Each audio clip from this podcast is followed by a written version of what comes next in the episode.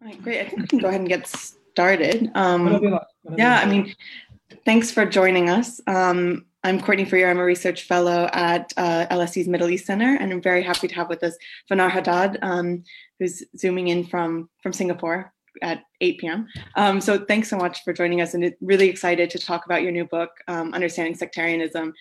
I think especially talking about sectarianism and kind of coronavirus and how the interplay between those will be really fascinating. Um, so Fanar will speak for about uh, 30 minutes, and then that'll leave plenty of time for Q&A after. So if you have a question, um, you can go ahead and type it into the Q&A box at the bottom of your screen, and then I can address those to, uh, to Fanar at the end. Um, the event will also be recorded, so uh, there'll be a podcast coming out shortly after uh, in case you miss anything or if you want to listen to it again. We all have some time on our hands, so why not? Um, so just uh, before I let Fanar get started, I'll go ahead and introduce him for those who don't know him. Um, he's a senior research fellow at the Middle East Institute at the National University of Singapore and a non-resident senior fellow at the Middle East Institute in Washington, D.C. He's lectured uh, in modern Middle Eastern politics at the University of Exeter, Queen Mary, University of London, and at the National University of Singapore. And before obtaining his uh, PhD, Fanar was a research analyst at the FCO here in London, where he worked on radicalization and on North Africa. Uh, Fanar has published widely on a lot of issues related to historic and contemporary Iraq, um, and his main research interests are identity, historical memory, nationalism, communal conflict, and minority politics. And so his, his other book before this one came out in 2011 uh, and was called Sectarianism in Iraq, Antagonistic Visions of Unity. And so recently his, his new book, Understanding Sectarianism, has just come out with Hurst. Um, so he's going to kind of go through uh, go through some of the, the main themes with that book. So I'll go ahead and let you get started. Thank you. Can you hear me now? Oh, yeah, there you are. Yeah, yeah. Okay. All right. Well, thank you very much, uh, Courtney, for that introduction. Um, good afternoon, everyone. Let me start by thanking Courtney for organizing this event. Uh, thank you to the Middle East Center for giving me this opportunity to talk about my new book. And thank you all for uh, joining, joining us today. So let me start by uh, saying a couple of words about some of the motivations behind the book. So, firstly, I think the study of a of what remains a very promiscuously defined sectarianism continues to be highly problematic. So, uh, just to give you a partial list of the many ways in which the term is understood. Now, I'm not going to go into detail about this, as I have written about the term sectarianism in the past, and I've made the case on several occasions as to why we need to abandon the term. And essentially, this comes down to the endless ways in which it is defined and understood, its absurdly catch all qualities, and the loaded negativity associated with the term. Now, the, uh, the consequences of all this are not just um, analytical or academic in the sense of rendering the term analytically meaningless, there are also practical consequences and policy relevant consequences to how the term is framed and understood. For example, in how the term reinforces and even justifies Orientalist views and policies towards the region, and also the way that the vocabulary of sectarianism is used within the region to silence and delegitimize political opposition. So there are policy consequences to this, but analytically, I'd say the term is hopeless. And I'll give you a simple example. Uh, a lot of the literature defines sectarianism as the institutionalization of sectarian cleavages in the division of political office, of political goods, and the like. In other words, something like the uh, uh, political systems in place in Lebanon and in post 2003 Iraq. Now, if that's the definition of sectarianism, then is religious hatred, takfiri violence, things like that, are those not sectarianism? Because the Lebanese and the Iraqi political systems are not based on religious hatred or bigotry. I don't think they are. The systems in place in these countries are not mediating intercommunal tensions, they are mediating inter elite arrangements. And this is something that's based on a good deal of competition, consensus, but above all, collusion between elites who lack a genuine popular base. So here you have a simple illustration of how two separate uh, equally relevant aspects of sectarian dynamics cannot be captured under one phrase, like sectarianism. And this is a problem with every definition out there for the term. because inevitably, whatever definition you choose, it will inevitably cover only one aspect of what is an inescapably more complex and multi-dimensional issue. So my first motivation, I suppose, is to try to address this problem here. A second motivation behind the book is to try to demystify and defetishize the subject by relocating the study of sectarian dynamics within the broader social sciences, where it belongs. We have several relevant bodies of literature that have been largely ignored in studies of sectarian identity and sectarian relations, and I think this does come down to the fetishization of the subject, whereby sectarian identity in the Middle East becomes somehow different, almost a sort of a sui generis category.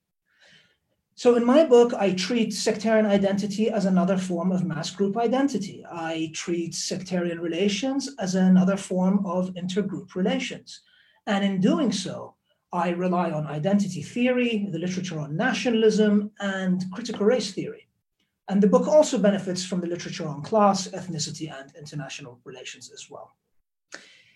The other motivation behind the book is to try to move the debates uh, beyond some of the binaries that have, uh, excuse me, this is the first time I do this screen sharing. Let me get the other slide up.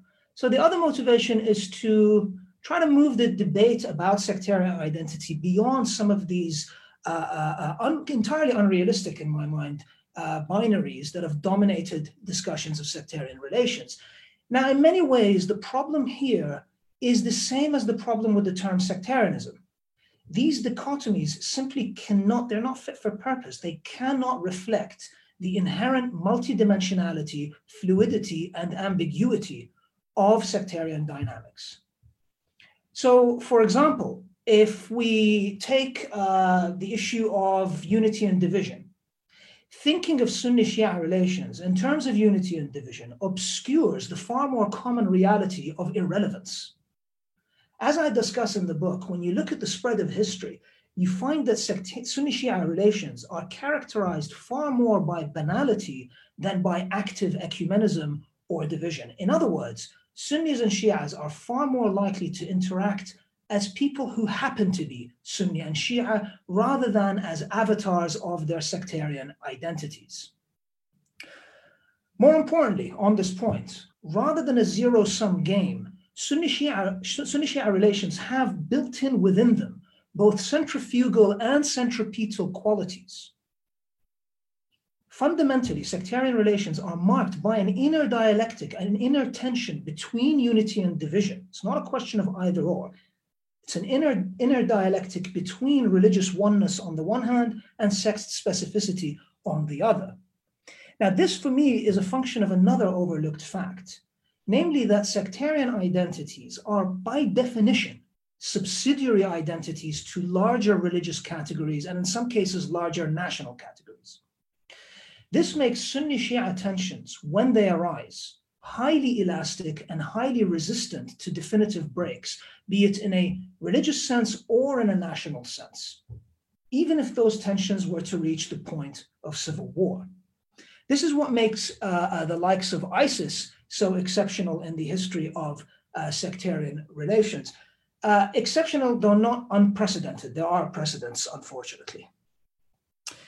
Now, what I try to do in the book is try to go beyond just admiring the problem and uh, try to propose a solution. And what I propose in the book is that we disentangle ourselves from the ism and turn to the root, namely sectarian identity. Because however you choose to define sectarianism, it is ultimately related to and rooted in sectarian identity, whether in an endogenous way or an exogenous way, the heart of the subject is sectarian identity.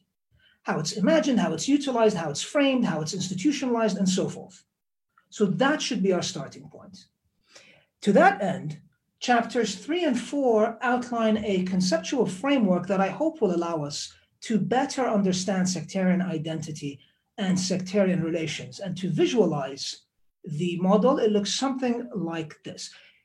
Basically, the proposed model argues that rather than being any one thing, sectarian identity is best understood as simultaneously operating on four overlapping, interdependent, and mutually dialogical levels. There is a doctrinal dimension. In other words, sectarian identity in relation to a set of religious truths. There is a subnational dimension. This is in relation to hierarchies of power and local dynamics within a given national setting. There is a national dimension. This concerns nationalism and the nation state, its identity, its ownership, its resources, and so forth, and the way in which sectarian identity and national identity interact. And finally, there's a transnational dimension where sectarian identity offers a prism for the framing of international relations, transnational solidarities, and geostrategic competition. So when Viewed this way, sectarian identity is no longer any one thing, it becomes the sum of its parts.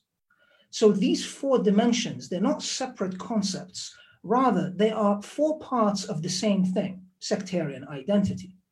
Uh, rather than separate concepts, they're overlapping, they're in constant dialogue with each other, and they constantly are shaping each other. So it's not a question of which dimension is, is, is in play, it's how these four dimensions interact, which is more relevant to a given context, and so forth. Now, to my mind, the complexity of sectarian identity mandates a model like this one. By thinking about the multiple dimensions in which sectarian identity operates, we can better identify what specific aspect of sectarian dynamics is relevant to a given context without being oblivious to the bigger picture because the stakes differ from across these, these dimensions. The way that sectarian othering is constructed differs from across these dimensions.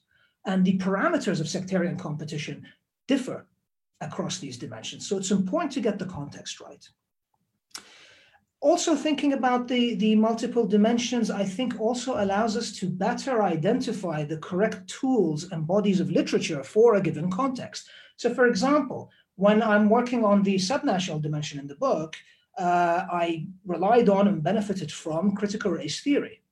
But critical race theory has absolutely nothing to tell us about sectarian dynamics at the transnational dimension, where something like IR theory might be more useful. And in turn, IR theory tells us nothing about sectarian dynamics at the doctrinal dimension and so forth. So we need that conceptual agility when dealing with something as multidimensional as this subject. If nothing else, I think that this sort of approach can help us avoid analytical and policy misdirection by getting, by fine tuning the, the, the contextualization of sectarian dynamics. So I'll give you an obvious illustration here, and that is uh, uh, one that relates to um, assumptions regarding the role of faith and beliefs in sectarian dynamics. We often see recommendations and initiatives revolving around interfaith dialogue and religious ecumenism and things like that as solutions to what are in fact political, not doctrinal problems. And here for me, the classic example is the complete irrelevance of the Amman message of 2005 and the Mecca declaration of 2006, both expressions of ecumenism aimed at stemming conflict in Iraq at the time, but both were completely irrelevant to what was going on and had zero effect. Uh, and I think one of the problems is the lack of context here. Another thing I think is, is particularly important is that by identifying these dimensions, we can better illuminate aspects of sectarian identity that are all, all, too easily overlooked. For example, as you can see at the national and the subnational level, sectarian cleavages often interact with other factors, such as regionalism, tribalism, and perhaps most pertinently, I think, with class divides. In the countries surveyed in the book, and also elsewhere in the world, we find that sectarian prejudice and questions of inclusion and exclusion are often based on considerations of class, whereby sectarian prejudice effectively conflates a target group, a target sect coded group, with a denigrated conception of the poor, the riffraff, so to speak, the excluded we see this intersection of class prejudice and sectarian prejudice the world over. We see it in, for example, how anti Catholic uh, uh, prejudice is sometimes constructed in places like Scotland. We see it in derogatory terms like Mtawle in Lebanon or Shrugi in, in uh, Iraq. In all these cases and more, what we see is a normative conception of what passes from mainstream acceptability and respectability being used to include and exclude in a way that combines class prejudice and sectarian prejudice. Uh, I found a very blunt illustration of this in one of Marc Owen Jones's essays, where he looks at a ethnography of Bahrain from 1984. Um, and the ethnography describes, and here I'm quoting, it frames the Baharness of the Shia as dirty, revolutionary, uncivilized, animalistic, and inbred, whilst the Bahraini represents the civilized Sunni, end quote. So again, it's that issue of respectability uh, uh, uh, and acceptability. Um, and it also points to the importance of, uh, of really understanding these local dynamics that are specific to a given context. It's not always a cosmic struggle between two regional hegemons. It's not always about two incompatible doctrines. It's not always about an, an imperial intrusion. And even when it is any of those things, it's important to understand these local dynamics so that we can understand how something like an imperial intrusion interacts with and shapes these local dynamics and vice versa. Now, all of this has some important implications for some of the most cherished yet faulty assumptions in the field. So, for example, the misplaced idea that secularism or nationalism are antidotes to sectarian tensions becomes redundant when we highlight the fact that there are other dimensions to sectarian identity where sectarian cleavages can be created and reproduced through secular and national frames. And I think Ba'athist Iraq and Ba'athist Syria are great examples of that.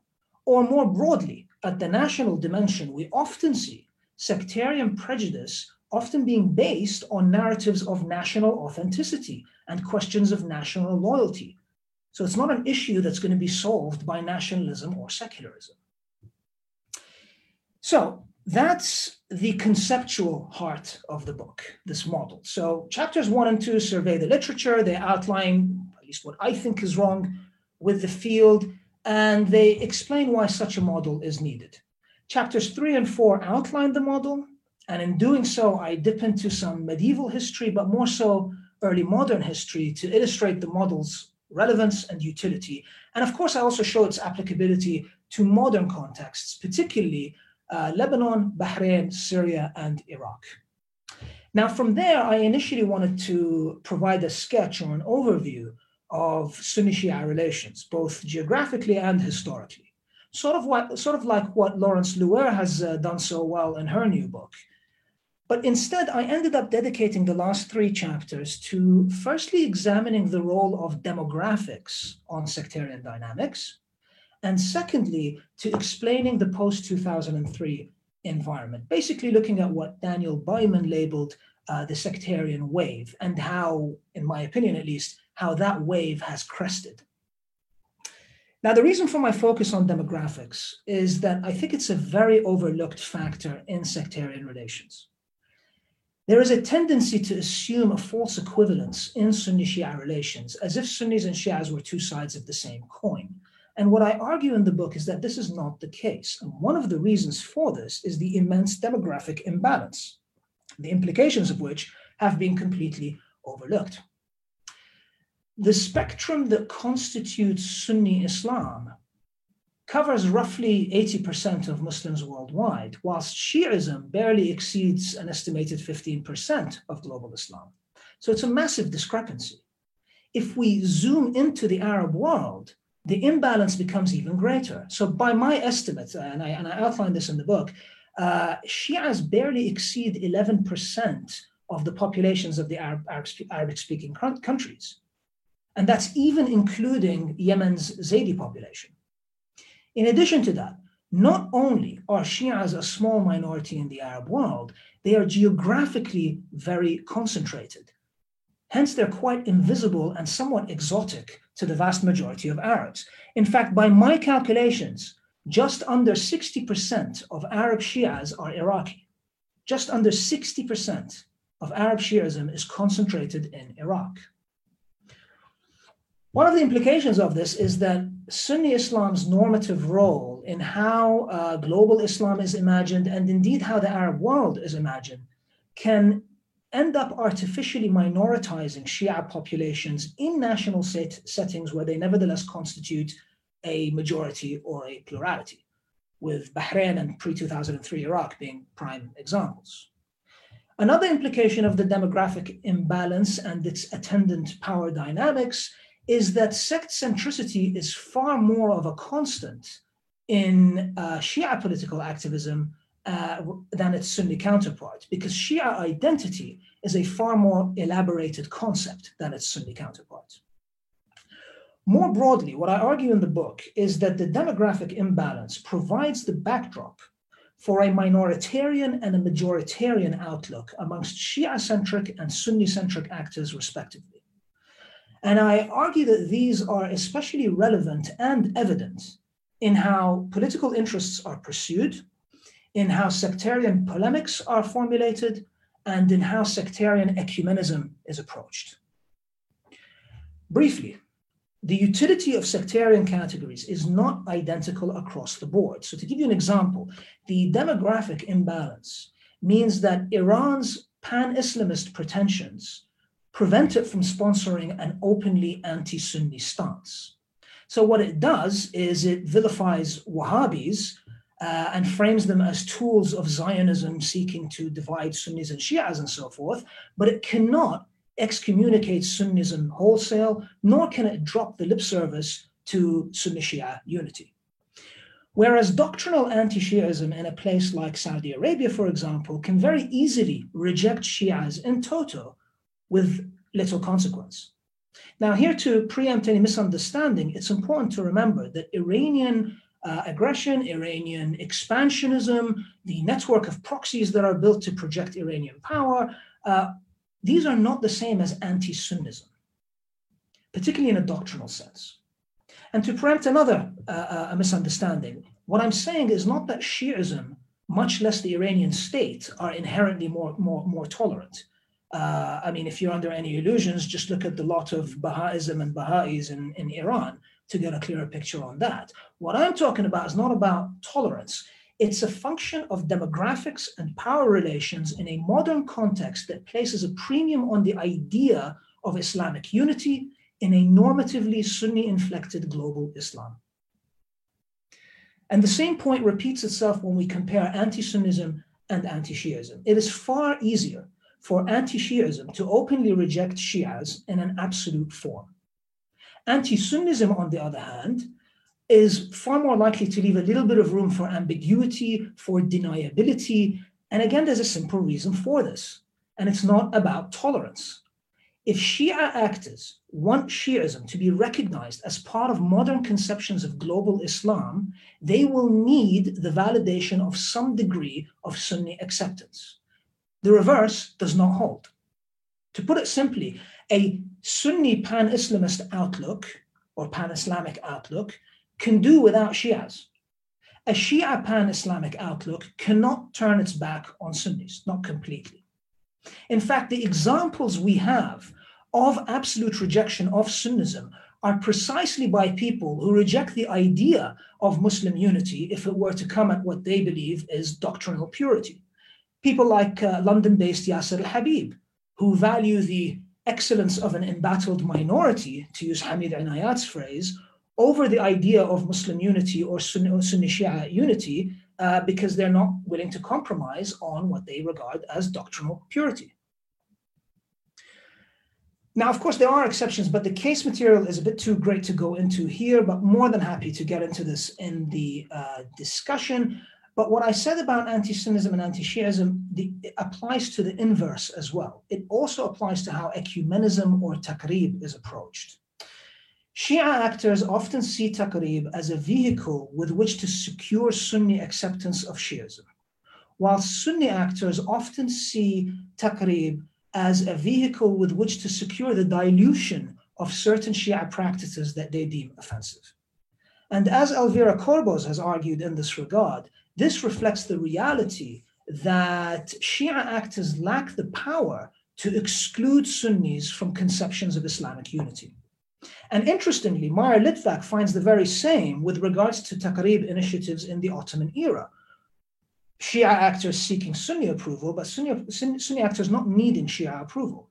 I mean, look, it's not for nothing that we remember Al Azhar's recognition of Shiism in 1959 as the ecumenical moment of choice rather than, say, a Shia seminary recognizing Sunnism.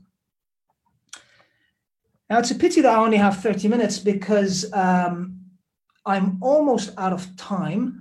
Uh, and I really wanted to discuss the post 2003 era, um, which is the subject of the book's final two chapters. I'll just say a few words on this and I'll end there. Uh, historically, periods of extreme sectarian polarization almost always uh, are linked to political changes that altered or threatened the balance of power between sect centric actors. And there are examples of this from the medieval period, from the early modern uh, period, uh, right down to uh, mo- uh, modern, mo- modern examples like 1979 and 2003. Now, 2003 was an especially acute episode. It was, to use William Sewell's phrase, a historical disruption. Sewell defines a historical disruption as an event that is transformative of broader social structures in ways that cannot be contained through reference to the previous social order. So it's something of a big bang uh, uh, event in that it creates a new socio-political reality by redrawing the relations of power and altering the rules of the game. Now, I think it's a fairly straightforward argument to say that this applies to 2003. But why was 2003 sect coded? Not every historical disruption needs to be sect coded, right? Well, the answer to that lies in fairly recent pre 2003 Iraqi and regional history that meant that the raw materials of 2003 were inherently going to uh, affect sectarian dynamics. So the American invasion of Iraq empowered Shia centric actors. It disturbed the balance of power between sect centric actors, not just in Iraq, of course. This has regional extensions in the form of the links between Iran and a lot of uh, the newly powered, empowered political elites in the form of uh, Iranian American uh, competition in Iraq, and of course, in the form of regional threat perception to what was going on, as most famously articulated by King Abdullah, who warned of a Shia crescent as early as 2004. The chaos that followed, the insecurity that followed the American invasion of Iraq only served to deepen and incentivize the reliance on sectarian categories and opened uh, uh, the door wide open for regional interference, thereby accelerating the regionalization of what was going on. Now, the years after 2003, in my opinion, set the stage for how sectarian dynamics were going to pan out after 2011. The eight years separating 2003 from 2000, uh, 2011 saw the creation, the emergence of a regional narrative of sectarian conflict and sectarian victimhood, in which sectarian dynamics in a given national setting uh, were seen as part of a larger transnational contest. And so, come 2011, the vocabulary of sectarian conflict was still very salient which naturally increases the utility of sectarian categories in how some regimes sought to confront the Arab uprisings, and it also influenced how people perceived the unfolding upheaval. Now, I think that what makes um, these years, this period, 2003 to 2011 and onwards, what makes it stand out is the importance of the transnational dimension in blurring the lines between the national, the transnational, the doctrinal, and the geopolitical. And the way that this period saw the superimposition of geopolitics onto sectarian identity, in the process, sect coding geopolitics and geopolitically coding sectarian identities. Now, compare that with previous episodes from the 20th century, with the exception of 1979. Compare it with, for example, the uprising in Bahrain in the 90s, or the uprising in Iraq in 1991, or the uprising in Syria in the 1980s. All sect coded events that are pivotal to those countries' histories but that failed to kick off a sectarian wave. They lacked that trans- transnational dimension. And I think this is what really sets the 21st century upheaval apart. As important as the transnational aspect is, I think it's also important to point out that the sectarian wave did not travel in one direction. There were ebbs and flows, nor was it felt in the same way or to the same extent across the region. The demographic makeup of a given national setting, the history of sectarian relations in a given context, and the cohesiveness and integrative capacity of state institutions all went a long way towards determining how the heightened relevance of sectarian categories would be reflected in individual national settings. Now, thankfully, uh, that heightened relevance has significantly declined in recent years. The years after 2003 and again after 2011 were exceptional, in my opinion, as far as sectarian relations are concerned. And they created exceptional circumstances such as an artificially clear cut demarcation between Sunni and Shia camps that concealed the more ambiguous reality of Sunni Shia relations. I think this was a function of the exceptional times that have passed. And it's on this note that the book ends on how the relevance of sectarian categories has actually diminished in recent years and what we can learn from that. And there are many variables under, underpinning this process. But uh, in this last 10 seconds I've got, I'll, I'll mention two variables that really jumped out at me. One is the waxing of power relations. In other words, a reduction or a restriction of what is politically up for grabs. Uh, and what is open to to to uh, wholesale political contestation. So after 2003, there were emergent hierarchies of power that were viciously contested the more these waxed, the smaller the room for political contestation and the less that was perceived to be politically up for grabs. A second variable is normalization. Uh, normalization in the sense of the waxing of power relations, yes, but also in the sense that, look, it's been 17 years. A lot of what was seen as threatening, controversial, contentious, frightening, whatever, uh, in 2003 or 2005 or 2011 for that matter, is no longer so today as a result of generational shifts, as a result of normalization, as a, as a result of uh, uh, um, new frames of political contestation that emerged and that eclipsed uh, uh what was uh, uh, the, the dominant sort of master cleavage, if you like, of sectarian conflict.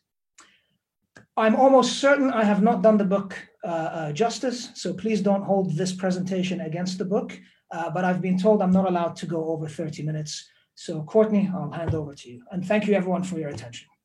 Thank you so much. That was fascinating. You covered quite a lot of uh, ground in a very short amount of time. So thanks for that. And I think it's really helpful thinking about these four different levels that you talk about the doctrinal, subnational, national, and transnational, and thinking about you know the applicability of that even to to the term of Islamism, which is as you uh, uh, the phrase that you use as promiscuously defined um, you know applies there as well. Um, and i guess uh, so we have a series of questions. Um, again if you have a question you can type it into the q&a at the bottom of the screen. Um, one question that, that my colleague uh, Jess is asking that that I was wondering about as well is I mean you we've talked a lot uh, about the term sectarianism and how you know w- whether it is useful as, as an analytical category considering that there are, are so many types of sectarianism. Um, but yet we still tend to use the, the term. So, I mean, is it a useless term? How do we, what can we replace it with something or do we modify it as kind of different types of sectarianism? Um, yeah, what, what do we do with that, I guess? Okay, uh, I didn't go too much into detail on this on this question because I, as I said, I've written about this elsewhere. Um, but I do elaborate uh, the argument that I made a few years ago uh, in the book. And what I argue then and now is that the term needs to be jettisoned because I cannot think of a single context or a single uh, case that requires or mandates its usage, right? So, uh, and the problem is because as, as I uh, mentioned in that example of sort of how do we combine political systems, sort of an institutional understanding of sectarianism with a doctrinal uh, understanding that focuses on takfiri violence and the like, how do you combine that under one heading? Well, the answer is you can't. Uh, the thing is, we're talking about something that is so multidimensional. Where, as I said, we're talking essentially about the many manifestations and uses uh, and manipulations of sectarian identity. Uh, and there's so much um, that, that, that needs to be covered that it cannot be encompassed in one word. So I do in the book outline sort of an alternate lexical framework, if you like. Uh, and as I said, jettison the phrase. There is that alternate lexical framework, which I'm used to using. I'm not sure it will catch on.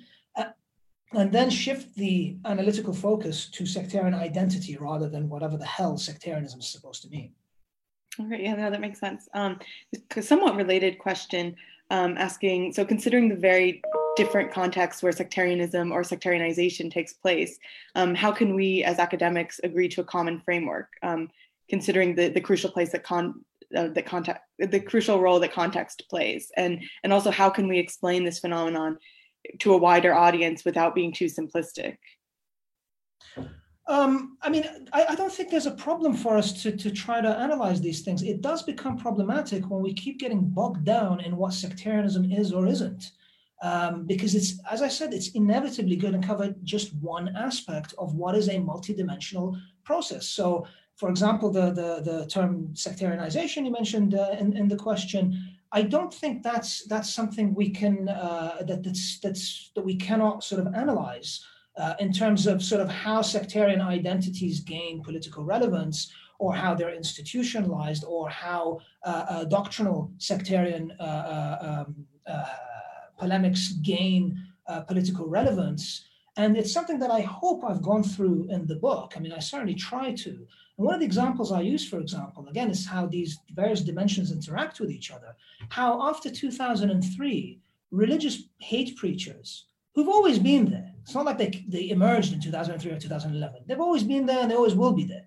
Suddenly they became household names like Adnan al-Ar'ur and Yasser al-Habib and uh, Taha al-Dulaimi and all kinds of, of, of, these, these characters suddenly gained an audience uh, commensurate with the rising political relevance of sectarian identity.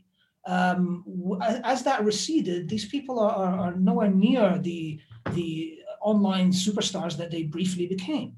Um, so I don't, again, if we just avoid getting bogged down in this, this analytical black hole that is this bloody phrase, sectarianism, uh, there's actually so much we can do uh, by analyzing the, all the various different million and one things that are in, that are encapsulated in that phrase. Yeah, no, that makes sense. Um, so I guess there are two related questions to the Iraqi context. Um, so one of them is in terms of, of Iraq, uh, do you not think that sectarianism has taken a back seat um, and that there's been a larger focus on the elite in Iraq? Um, and then relatedly, what factors are the most significant in the relationship between Iraqi and Iranian Shia community, communities? that second one is a bit tough. Um, let me take the first one first. So the first one, actually, the the, the final chapter of the book uh, really sort of uh, delves into this issue, and it's something I've written about elsewhere in the past about uh, the diminishing, uh, in the title of the paper a few years ago was the diminishing relevance of sectarian identity. And I think absolutely it's taken a back seat. Um, and it's and in the book, I sort of give provide an analysis of how sort of and why sectarian categories gained the relevance that they did after 2003, and how they came to be intertwined with threat perception, how they came to be intertwined with with how people perceived their political fortunes, how they even came to be intertwined with physical safety uh, in the bad old days of 06, 07. Um, and then there, I mean, there are reasons how and how and why that sort of uh, diminishes. Um, one of which is the normalization of the post 2003 state, one of which is uh, the sort of uh, resolution of these, these broad, broad brush foundational issues as to, you know, Shia rule and things like that.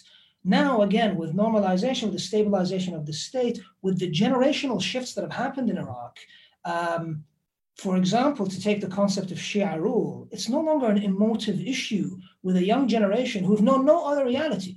Uh, Shia rule is all they've known, and it's been an abject failure. Um, so it's no longer a, a, contested issue the way it was. And in short, yes, absolutely. I think for some years now, this is I, I date it to, to 2014, 2015, thereabouts.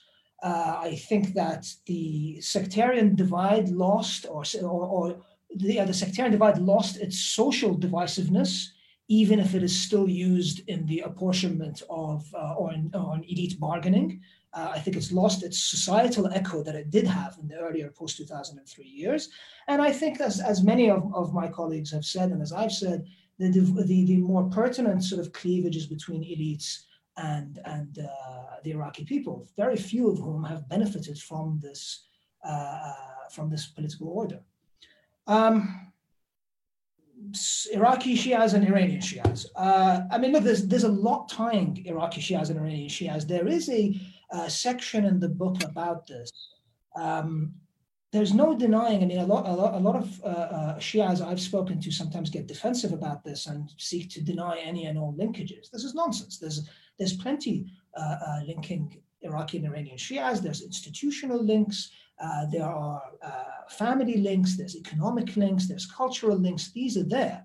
However, this, I think, is very easily inflated in some analyses that sort of presume or wonder whether Iraqi Shias are basically there for Iran's bidding. I think, in, in, in particularly in, in, recent events in Iraq, it's become ever more clear uh, just how wrong that, that sort of an assumption is. Um, so there are links, yes, but that does not necessarily necessarily translate into affinity, much less into loyalty. Interesting. And I guess, I mean, a related question about kind of uh, this turning point you talk about in Iraq in 2014 when sectarian identity became kind of took a backseat to other types of identity. I mean, would you say that's the case? I mean, in other play, other other country cases that you looked at, or is that particular to, to the Iraqi case?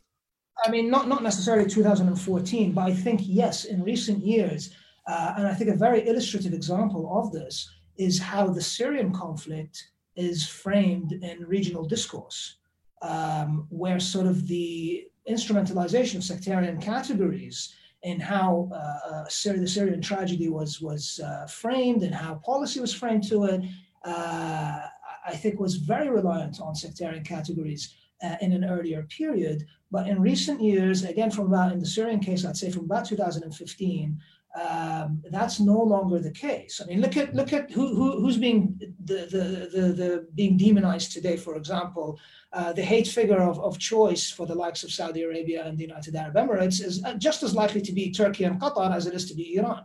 Whereas in earlier periods, there was that artificial uh, artificially created clear-cut uh, demarcation between Sunni camps and Shia camps. This, I think, no longer holds water. Certainly in Iraq, I think the Islamic State uh, phenomenon had a, had a big impact in that regard, uh, not just in how it impacted policymakers, but also in its intra-Sunni divisiveness within Iraq. Uh, I think that's something that's often overlooked.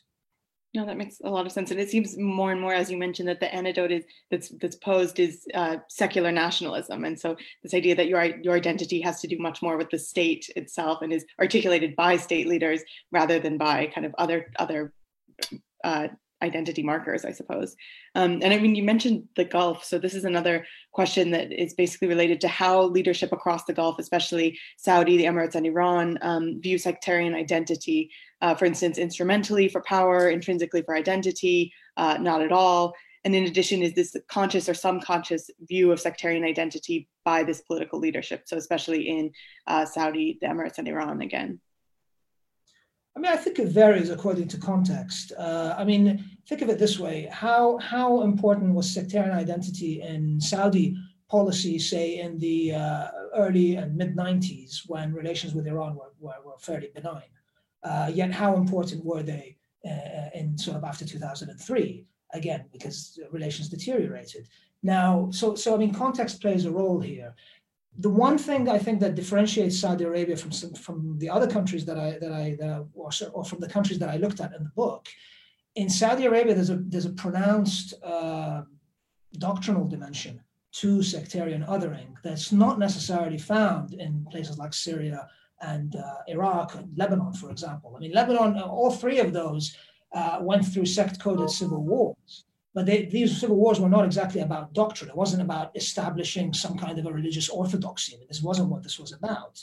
Whereas in the Saudi case, there is that element. I'm not saying it's the only element, but there is that doctrinal aspect that is uh, missing, or at least it is weaker, not as central as is the case in other uh, uh, contexts. And even on that point, I mean, with the the new Saudi Arabia with MBS and uh, and that there's a uh, conscious sort of effort to roll this back, uh, that sort of doctrinal uh, element, the acceptability with which that doctrinal element is aired. There are sort of attempts to roll that back. Where that goes, I don't know. One thing that, that is worth pointing out so, if they're successful in rolling this back uh, or pushing back against it, it would go a long way towards desecuritizing sectarian plurality within Saudi Arabia uh, and sort of calming sectarian tensions within Saudi Arabia without necessarily uh, impacting on relations with Iran. So you can still have your antagonistic relation with Iran uh, without necessarily conflating it with the Sunni Shia divide. And I think after 2003, there was a very deliberate uh, push to conflate uh, the Sunni Shia divide with the Arab Iranian divide to the greatest extent possible. Whereas in recent years, that has not been the case. Yeah, no, and you're right. There's a huge division, kind of intra-Sunni division emerging more and more I guess uh, mm-hmm. in, in the Gulf specifically. Um, and also, Courtney, there's a, there's an intra-Shia division. So so by not pushing that conflation, I think the strategy might be, and whether it succeeds or not, I don't know, but it might be that rather than conflating uh, uh, uh the Sunni Shia divide with the Arab Iranian divide, why not try to isolate Iran and its Arab allies from the rest of Arab Shiism? I think that was the calculation, for example, in the uh, Iraqi Saudi rapprochement around 2016, 17, whatever it was. Oh my God, that makes sense. Um, I guess to go back a bit to to uh, the the term sectarianism. Um, there's a couple of questions that are related. Um, and one, we, we mentioned the, the idea of sectarianization. Um, so, so this question is, to what extent do you differentiate between sectarian, the concept of sectarianism and the concept of sectarianization introduced uh, by Hashemi and Postel um, in, their, in their volume called Sectarianization? Um, and then uh, another, another question is, related, um, asking why do you think the term sectarianism has ended up meaning everything that's linked to sec- sex or sectarian identity? Um, why do you think observers, both local and outside, have understood all aspects of the sectarian dynamic within the framework of just a single term?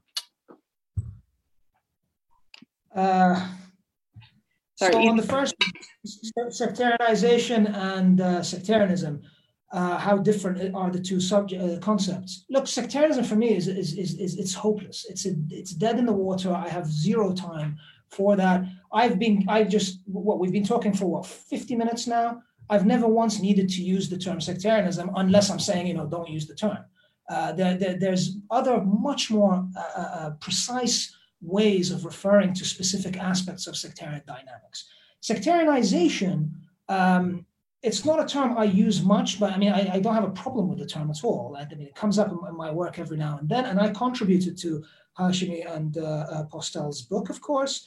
Um, at the very least, sectarianization has the has the merit of uh, at least we can say it's it's an action, it's a process, right? Um, it's something that's initiated and that that you know runs its course. So whether it's from above or from below, you could you could talk about sectarianization from above or from below, sectarianization by by local actors or by imperial powers, etc. Whereby, again, for me at least, the way I understand it, it comes down to the uh, uh, uh um, inflation of the political relevance and salience of sectarian categories. So it has a lot more merit than well, sectarian, sectarianism just has zero merit. Um, what was the second question? Why is sectarianism? Uh, how did it take this catch-all?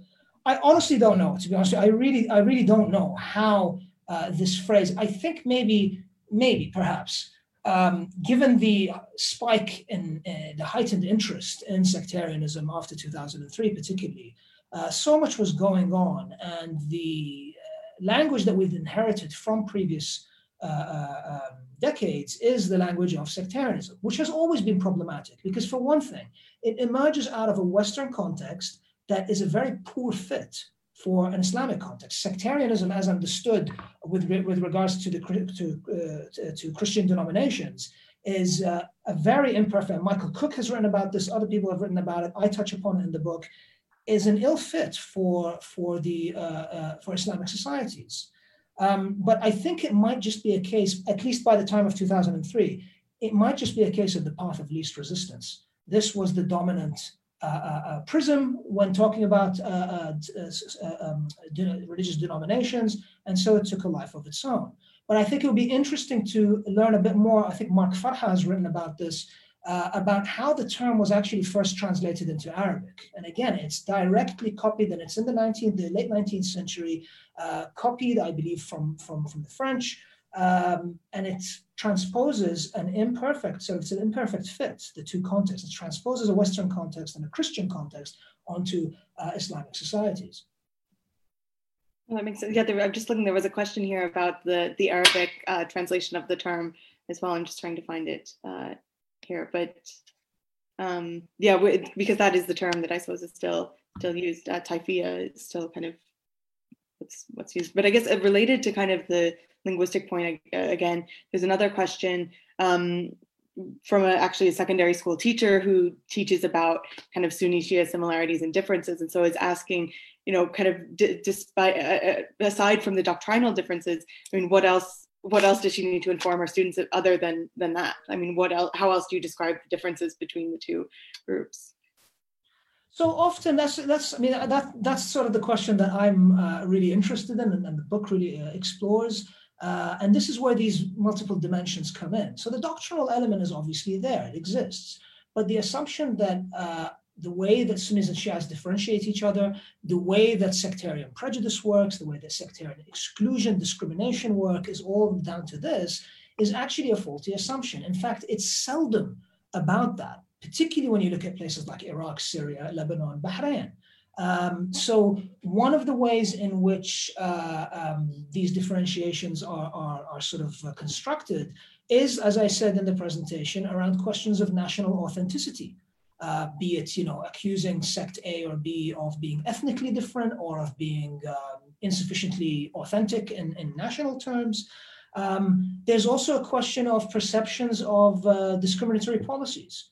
Um, so if a, if a population feels that the state favors sect A over sect B, I mean, this is the story of uh, places like uh, uh, modern Iraq and Syria. Of course, it's, it's a relevant, Bahrain as well, uh, um, it's a relevant issue. That is not necessarily on a, on a doc- doctrinal basis. Um, it's state policies being formulated on, along other lines uh, of contestation relating to the nation state primarily. I think the, the, the role of the nation state the resources, uh, uh, the distribution of, of, political and economic goods, state policy, how uh, the citizenry is, is treated, how they're differentiated by state policy, I think is absolutely crucial. And this takes us to the, I mean, this is inextricably linked uh, with colonialism in the sense that the, the modern nation state emerged in a context and in, in relation to Western colonialism and how these things were constructed. Uh, I think that is a far more common uh, frame for sectarian uh, competition than the doctrinal element. No, and, and I guess also the demographic that you mentioned as well, like this majoritarian versus minoritarian um, vision of Islam or of identity, I suppose. Um, another question is um, whether there's a, a, you see a peaceful and wartime distinction of sectarian identity. So is there one context, whether conflict or or outside of conflict, in which sectarian identity behaves differently or looks different?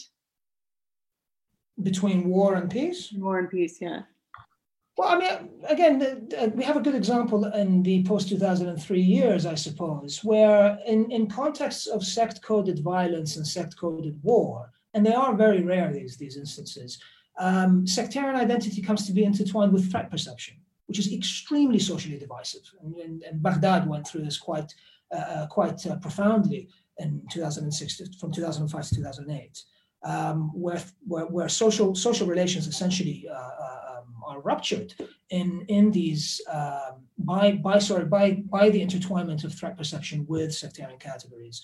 Um, in times of conflict, of course, the negative elements of sectarian dynamics, uh, sectarian relations come to the fore. In, in times of conflict, the, the points of difference become more, more sort of uh, visible. Uh, whereas in times of peace, the commonalities uh, take precedence and, and sort of uh, uh dominate people's perceptions of sectarian relations. Uh, again, this comes back to what I mentioned in the uh, presentation about the unity division dialectic. There's enough points of convergence and enough points of difference within sectarian relations to formulate sort of a, um, an argument of division and an argument of unity. Um, I have a question related to the Syrian context um, here. Um, uh, so the question about the perceived inherent cooperation and sympathy between Shias and Alawites as depicted by Sunni opposition figures in Syria. So with all the PMU and Shia militia, as well as the Iranian Republican Guards fighting alongside Assad, do you view this in a sectarian light or do you think this is purely a geopolitical issue? there was no, a, oh, sorry. There was a related question about kind of the geopolitical piece. Uh, go ahead. You finish that. No, that's basically like broader, more broadly. I mean, how much is sectarian division uh, instrumentalized for geopolitical means? Okay, the, the, it's definitely sort of uh, uh, rather than sort of an inbuilt affinity. I think it's it's most it's most certainly a geopolitical issue and, and a question of political strategy. I mean, it's often forgotten that, for example, the Assad regime was against Hezbollah in, in Hezbollah's early early years uh, in the early to mid 80s. Um, so the idea of sort of a natural affinity between Shiism and Alawism uh, flies in the face of, of the historical record in how uh, Alawism was viewed by, by uh, Shiism for much of the 20th century and previously. Um, and also in terms of just political relations as well. I mean, the alliance between Iran and, and Syria, uh, the, the strategic relations between the two were not preordained. Um, having said that, I think it would it would be quite reductionist for us to completely dismiss the sectarian angle, even if it is, and this links to the second question, even if it's just in an instrumental sense. I mean, uh, uh the language of sectarian solidarity, the language of sectarian symbolism, defending the shrines, for example, uh, goes a long way in terms of mobilization, uh, mobilization of manpower and deployment. You need all of this for the for power projection and for putting meat on this strategic alliance. Um, so it's not completely irrelevant. And it's also finally important to remember that even something that's instrumentalized for political or geostrategic uh, uh, uh, purposes, we should never sort of underestimate the normative impact that that can have with time. Um, so even if it's a reality created by political elites, it doesn't make it any less real, even if they're the ones who created it. And sometimes this will have a sort of have some changes on uh, or will have an impact on sectarian relations broadly. Um, fascinating, thank you. And then I have a question, um, basically going back to the the idea of, of the term sectarianism and taifiyya. And so I guess nowadays in some of the chants in Lebanese protests, it's al And so do you think there's a, a better term that can be used um, by the people protesting, or is it is that term kind of valid in context? I mean, what else could we really use, I suppose, whether in Arabic or in English? In Arabic, of course, it's a bit more complicated because ta'ifiyya is not just multi-meaning and meaningless. Uh, it's also the feminine of ta'ifi, right? So that that creates a, an, a, an, additional problem. It's difficult to get rid of the term ta'ifiyya uh, completely. What if I'm saying tawanin ta'ifiyya, for example, uh, as an adjective? Um, but no, like I said, I can't. I mean, and, and I, I go through the, the argument in, in great detail in chapter one, in the opening chapter of the book there is no uh, context that requires this term. Um, I mean, even even ta'ifiyya uh, as a referent to a political system, and I already described some of the problems with that in the sense that it's too restrictive. But even that, um, I mean, ta'ifiyya in, in Lebanon and Iraq has become shorthand for not just the, the apportionment of political office, it's become shorthand for corruption as well. It's become shorthand for inefficiency uh, it's come, become shorthand for criminality, um, which is a very inaccurate way of, of, viewing it. I mean, you can have a ta'ifiyya in an institutionally robust setting, as some aspects of Switzerland do, uh, of Swiss federalism does. Uh, so even then, I don't think the term is needed. There, there there's a more precise way of describing uh, these contexts. Um, great. So I guess going back to to Iraq a bit. Um, so, how do you see the, the Shia influence um, in Iraq playing out post Soleimani, and particularly after the COVID 19 uh, outbreak in Iran, in its economic distress and sanctions and everything that's happening nowadays? And then, relatedly, um, there's a question about um, the rise of the Kurdish nationalist music, uh, movement uh, in northern Iraq since 2017. So, would you envision sectarianism would be weakened, and instead there'd be a rise of Arabism in opposition to Kurdish nationalism in Iraq? Uh, sorry, the, the first question, can you just repeat the beginning of it? Um, how do you see the Shia influence of Iran in Iraq playing out post Soleimani and post uh, COVID 19? Um, okay, Iran, COVID. Okay, look, uh, I think um, I think Iraqi Shias have long been okay.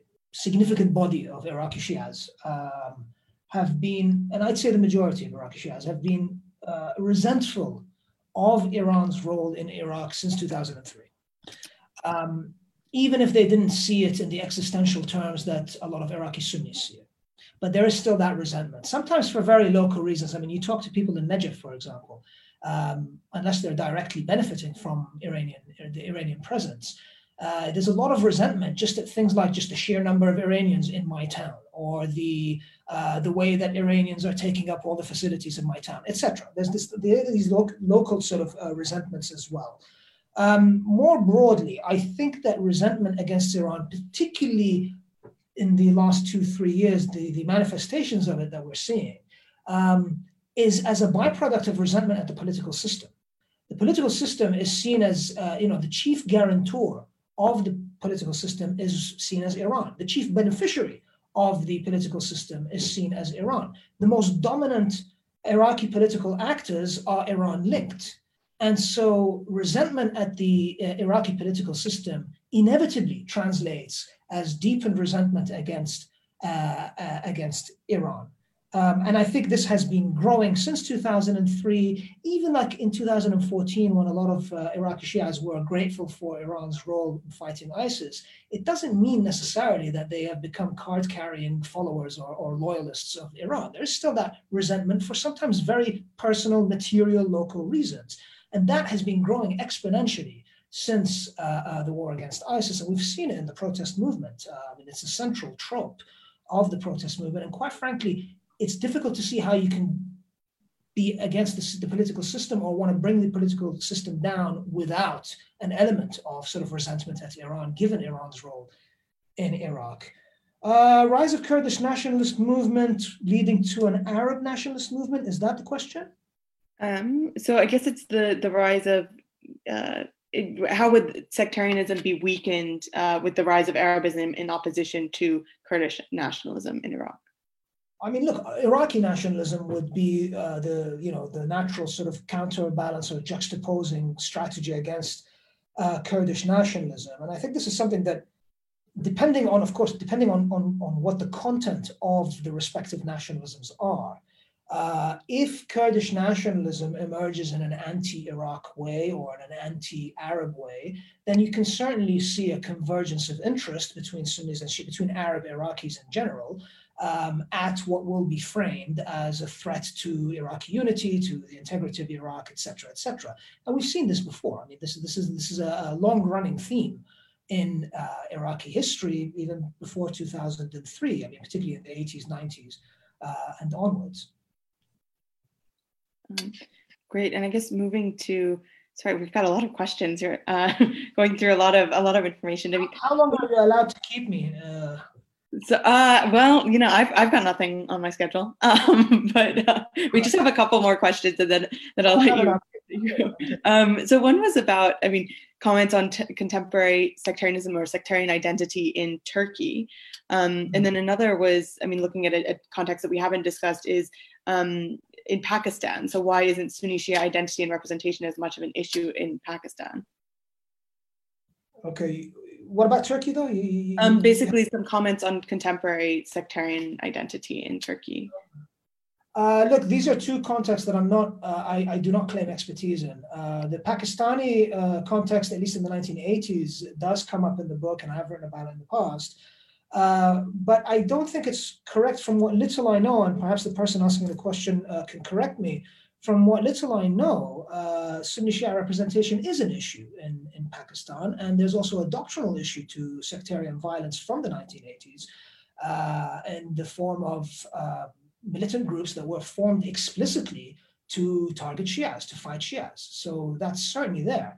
In fact, I can recollect uh, in the 1980s growing up, the concept of sectarianism was seen as such a Central Asian, South Asian thing. You know, look at those people, they're crazy. This would never happen in the Arab world. This was, I mean, I remember hearing the grown ups uh, say this on, on several occasions when sectarian violence comes into, uh, makes it to the headlines. It was completely unthinkable Uh, and here you, you need to remember that the Lebanese civil war did not pit Sunnis and Shias against each other. Um, so the idea of Sunni Shia violence was something, you know, yeah, the Pakistanis do it, but no way will it happen in, in, in the Middle East. But, you know, lo and behold. Uh, so I think it is an issue in, in Pakistan. As for Turkey, like I said, I am not an expert on Turkey. Unfortunately, I wish I was. With me, I'll go to Istanbul more often. Um, but yeah, I, I can't speak to the Turkish case. Um, great, and I guess I think this is a kind of a good question to to end on. Um, so, throughout your research, did you come across the relation between the politicization of sectarian identities and the decentralization reforms at the subnational level? So thinking about Iraqi multi-ethnic and multi-confessional federalism, but also the deconcentrated administrative structure in Lebanon. So do you think that sectarian identities, once politicized, have modeled those institutional arrangements? Or on the contrary, is it the institutional arch- architecture that has crystallized those identities as uh, political ones? And I guess it's some somewhat related question about kind of whether um, you know, in, in Iraq, the post to the basically the the presence of foreigners in that country kind of triggered this rise in sectarian identity being being uh, used and instrumentalized. So is it, I guess, kind of is it the chicken or the egg? I mean, institutional arrangements creating this, um, these are uh, strengthening sectarian identities, or or the other, or the other way around. Uh, yeah, I was going to say chicken and egg is the first phrase that came to my mind as well. Uh, but that first question I think is excellent, um, and it is a chicken and egg issue. Uh, and I've thought about this uh, quite a lot in the sense that a lot of the ills in, let's say, the Lebanese system, the question did mention Lebanon, did it not?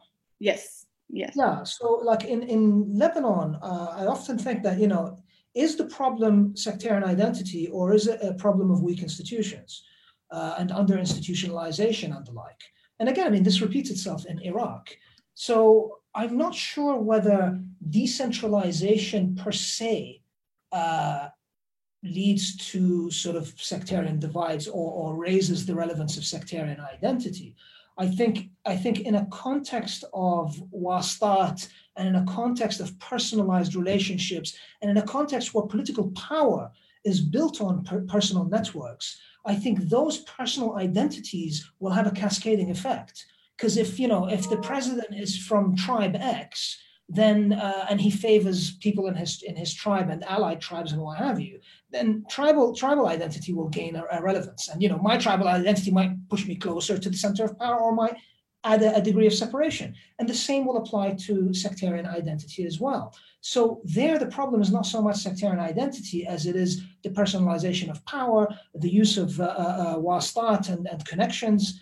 Um, and yeah, if I remember correctly, on, on this, I quote Raymond Hinnebusch quite a lot on this. He's, he's done quite a lot of work on this. So for me, it is chicken and egg, but I'm, I'm, I'm much more sort of uh, uh, inclined to look at the structural elements. And again, you could argue that some, ele- some elements of uh, uh federalism in, in Switzerland are muhassasa. Uh, but it's in a context of robust uh, political institutions and consolidated democracy and all the rest of it. Uh, foreigners in Iraq. Um, okay, I need to choose my words carefully. The short answer, the short answer is absolutely yes. I mean, you know, it's it's the American invasion of Iraq in 2003. It's the American occupation and their Iraqi interlocutors. Let's not forget who established uh, this insidious system of identity politics and the like. Having said that, I think it's a bit short-sighted to just leave it at that. Absolutely, that's the catalyst, that's the trigger, that's the main culprit. No argument there. But I think it's important to look at the pre 2003 legacy. These sect centric actors that, they, that were empowered in 2003, they were in business for, for decades beforehand. More importantly, they came to dominate the um, political opposition in the 1990s. They were, they were the dominant force, and they were uh, some of uh, the United States' chief interlocutors. And there was a convergence of views towards Iraq and towards identity politics Iraq between the United States and ethnocentric and sect-centric actors. Uh, there was a convergence of interest there. But it's important to look at what these actors, how did they build these careers? There were grievances. There, there were sort of sectarian issues that were championed by these people for decades. And the example I always use is this feeling, justified or not, of the Shia as being excluded from power, as the excluded majority. um, the victimized majority. In the book, I, I, I point to examples from as early as 1920, going through every single decade until 2003. that feeling exists, and there's no point denying that it existed in 2003. And it's exactly what sect centric actors played on. Um, so I think we also need to be mindful of that. But what where the system came from, it's the, the uh, American invasion of Iraq, uh, the system that was set up by the occupation and by their Iraqi interlocutors. Thank you so much. We've covered covered a lot from Switzerland to Pakistan. Um, so I thank you for that. And I will, I promise I will stop using the term sectarianism, except when I'm talking about your book, which is of course called Understanding Sectarianism, sectarianism in quotes, because in quotes, of course, yeah. Of course, of course, because it is, it is, as we know now, more than more than ever, quite a problematic um, term. So thank you so much for joining us.